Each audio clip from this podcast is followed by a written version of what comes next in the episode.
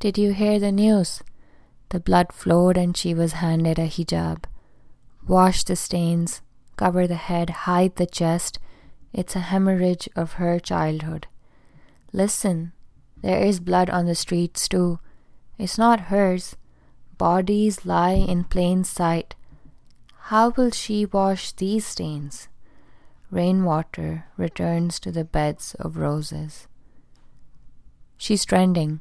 It's all over the news. It's all over. Sister, you are no longer part of the hood. You took it off, and here I unfollow you. This vlog I dislike. You think she got the Makki years? You think it's easy for her to testify to Tawheed, but wasn't it always here? Wear this, fix that, do it, pray now, question later, answer never. The mothers of believers, the earliest sisters, got the years needed to adopt her behavior. When we're not trending on Twitter for being dead or the alleged cause of death, most of us are working or helping someone else work paycheck to paycheck.